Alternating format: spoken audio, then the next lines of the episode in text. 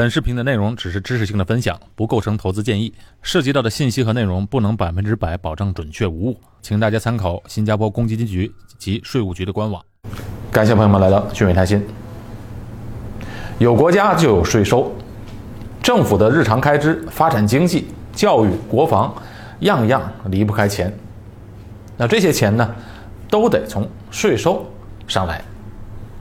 不过，在新加坡的个人所得税是远远低于其他大多数国家的。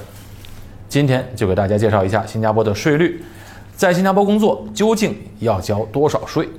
那和中国、美国相比，新加坡的税率的优势是什么？啊，另外很重要的，也会讲到新加坡的合法省税节税的方法。最后也会用实例来说明，在新加坡个人所得税到底要交多少。新加坡个人所得税的应纳税收入的起征点为两万新币，两万新币以上收入征税，两万新币以下免征税。哎，注意这个词啊，应纳税收入，也就是说，个人所得税的征税并不是全部的总收入。你比如一个人的收入每年如果是十万的话，起征点为两万以上，那么实际上计税的金额是八万。再有啊。还有许多可以抵扣的项目，做税前的扣除，总收入减去抵扣的项目之后，才是应纳税收入。所以，计算一个人交多少税，是计算应纳税收入，而不是总收入。在了解抵扣项目如何通过合法抵税来少交税之前，我们先得了解一下新加坡是怎样收税的，是怎样计算个人所得税。以及新加坡、美国、中国收税的不同点。今天我们邀请了 DMC 会计师事务所合伙人、资深税务专家冯可先生来给我们讲解。观众和听众朋友们，大家好。今天呢，我们简单谈一谈新加坡的个人所得税。在新加坡，我们的个人的个税征税的基础是以应纳税所得额为基础。那什么是应纳税所得额呢？我们俗称吧，就俗称为应纳税的收入。也就是说，在你的总收入在扣除税务可抵扣的相关的一些项目开支和费用之后的净收入。呃，孩子的抚养费、父母的赡养费、我们的职业技能的这个培训费、我们的人寿保险，还有包括本地人。和新加坡拥有居民的这个公积金，呃，也包括最近所提到的这个 SRS，就是退休辅助计划，这些都可以成为被抵扣的这个项目。作为应纳税的收入呢，有这么几点，在新加坡是不征税的。第一个就是新加坡的个人分红的分红红利是不征税的。打比方说，你在你是一间新加坡公司的股东，那年底呢，公司的业绩有业绩分红，这部分。在新加坡是免税的，无需计入你的纳税收入。还有就是，新加坡对个人的海外收入也是免征税的。那目前呢，呃，美国税务居民在早很多年前已经对美国税务居民的全球开始征税。那中国政府呢，已于今年年头进行了发布了一个新的这一个政策，针对中国居民海外的这个征税的一些详情已经完全公布出来。目前对中国和美国来讲的话，海外收入也是在一个征税的范畴里边。其实啊，新加坡啊和世界上很多国家都是实行了同样的这个制度，就是累进制。啊，和中国呀、美国呀，其实都是同样的政策。比如新加坡，我们就有十个等级，啊，它的税率呢也从零到最高百分之二十二之间。中国呢？就是从零到百分之四十五，美国呢是从百分之十到百分之三十七，那大家就会想到为什么会有零的一个起点呢？那这里边就要提到一个这个起征起征点的一个问题，啊，税务体系的不同呢，又带来了起征点的一个不同。那比如新加坡，它的应纳税收入的起征点呢就是两万新币，中国的应纳税收入的起点起征点呢是人民币六万。因为你举个例子吧，比方说，我们就以新加坡、中国和美国，呃，简单的我们呃给大家呃，做一个税务大比拼吧。比如说，我们是月收入的当纳税收入是十万，啊，一年下来也就是十二万的话，呃，在中国的话，它的累进的税率呢就达到了百分之十，在美国就达到了百分之十二，在新加坡呢也只是刚刚一个开始，百分之二，它的有效税率呢，呃，最终计算下来，那在中国呢是百分之二点九。啊，在美国是百分之十一左右，那在新加坡只有百分之零点三三。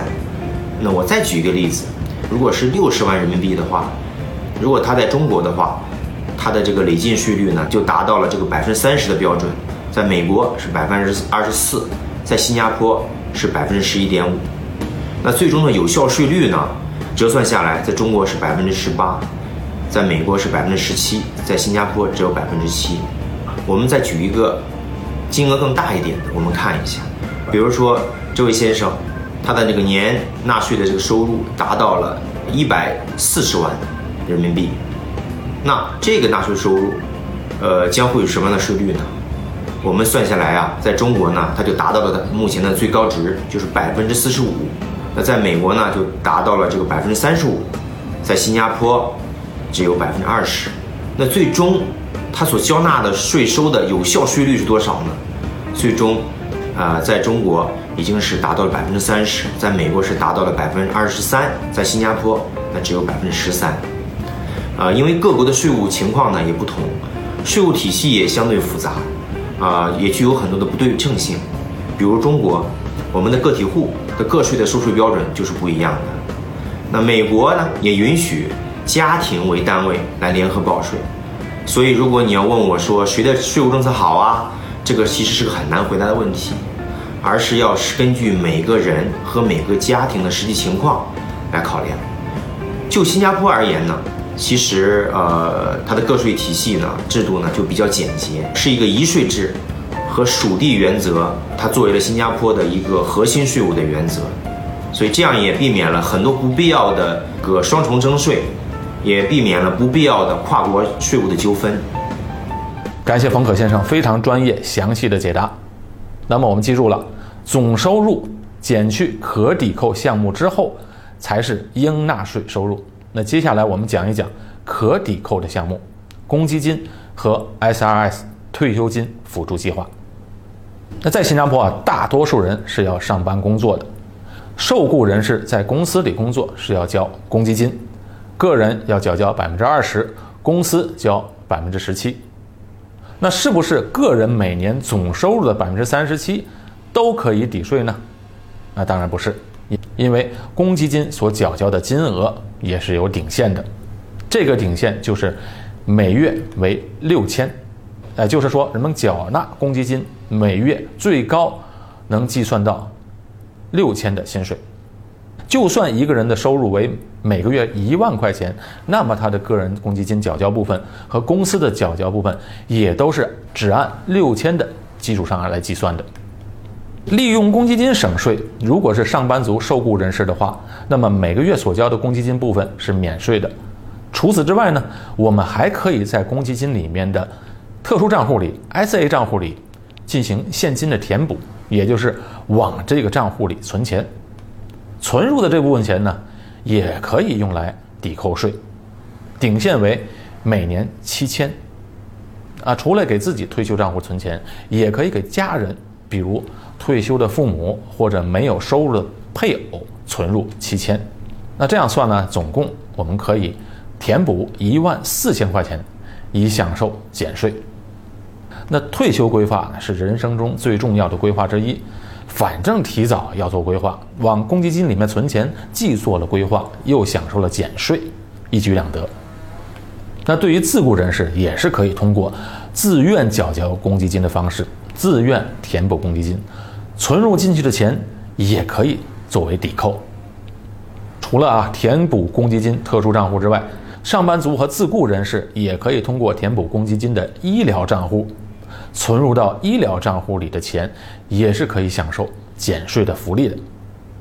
不过呢，填补公积金啊，可以抵扣税，但同时要注意以下几点：第一，就是存入公积金账户的钱，每年也是有顶限的，目前每年最多不能超过三万七千七百四十。每年不管是强制性还是自愿缴交的公积金，总数不能超过这个数字。那第二，存入到公积金里面的钱啊，是一张单程票，不是短期理财的工具，要做好长期规划的准备，因为这笔钱呢是给未来用的，在五十五岁之前，这笔钱是不能动用的。好，对于一些白领阶层呢，中高收入者的话。比如每年收入在十万新币以上的人士，那只靠公积金缴交和自愿填补公积金的方式，抵扣的金额对于总收入来说还不足够，怎么办呢？新加坡还有一种抵扣税额的方式，就是 SRS 退休辅助计划。这个计划的目的也是为了国人能够提早为退休做好规划的一个鼓励性的政策。具体操作是这样的。只要在指定银行开设一个 SRS 账户，开户是很方便的，在网上就可以做了。把钱存入到这个账户之后，存入的金额部分就可以免税减税。目前，新加坡公民和永久居民每年存入到这个账户，可以享受抵扣额的顶限为一万五千三百块钱。那存入到这个账户里面的总额，到了六十二岁的时候，可以一次性取出。取出来时呢，只需补交百分之五十的应缴税。不过，如果到了六十二岁时啊，每年取出的金额不超过四万新币的话，则可以完全免税。所以，从这个计划设计来看，它是一个鼓励退休提前打基础的一个不错的方案。而且，这个计划呢，它不像公积金计划。只面对新加坡公民和永久居民，SRS 计划在新加坡工作的外国人士也可以参与，而且可以存入更多。新加坡公民和永久居民因为已经有了公积金计划，所以在 SRS 计划下每年可以存入一万五千三百，享受抵扣税的福利。而在新加坡工作的外国人呢，他不能参与公积金计划，所以在 SRS 计划下。外国人可以存入更多的金额，每年为三万五千七百。不过呢，SRS 计划我们也需要注意两点。第一，就是存到 SRS 账户里面的钱，不像公积金有很高的利息。存到账户里的钱只能拿到银行活期存款的利息，那是非常非常低的。所以这部分钱不能让它趴在银行里不动，一定要去做一些保值增值、风险中低的投资。第二点，SRS 的计划它比较灵活，哎，不像存到公积金里的钱，它只是单程机票，短期内不能拿出来。但是存入到 SRS 里的钱呢，遇到急用钱的时候。是可以取出来的，不过如果在六十二岁之前取出来时，要补回应缴纳的个人所得税，还要付一些罚款。无论是存在公积金或者 SRS 里的存款，都可以去做投资的。啊，这个呢就和美国的 401k 退休投资计划类似，可以投资在一些政府认可的基金和股票，以取得更高的收入。哎，大家想要了解这一点，可以随时联系我的 Facebook、微博或者微信号，汉语拼音谭鑫横杠二。为了让大家更容易理解，我们列举了一个实际的案例。打个比方，一位新加坡的白领每年收入十万新币，有家庭、有孩子、有父母需要赡养，这样的收入可以享受多少抵扣额度呢？要交多少个人所得税呢？当年的这个总收入呢是十万新币，再扣除呃一些项目，比如说公积金两万，退休辅助计划 SRS 一万五，啊两个父母最高可抵扣到一万八，呃还有两个孩子未成年的孩子可以总共抵扣到八千，这样的话他应纳税收入呢呃就只剩下呃三万九千块，最终他只需要交纳五百一十五块。